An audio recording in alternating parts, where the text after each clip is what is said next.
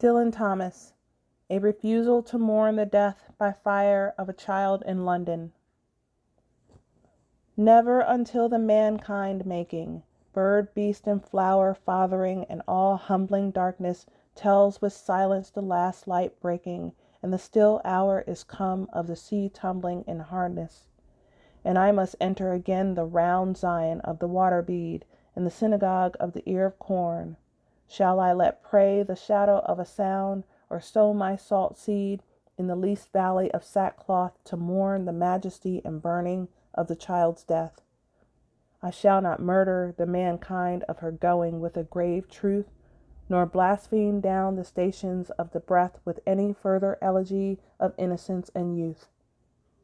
Deep with the first dead lies London's daughter, robed in the long friends, the grains beyond age, the dark veins of her mother, secret by the unmourning water of the riding Thames. After the first death, there is no other.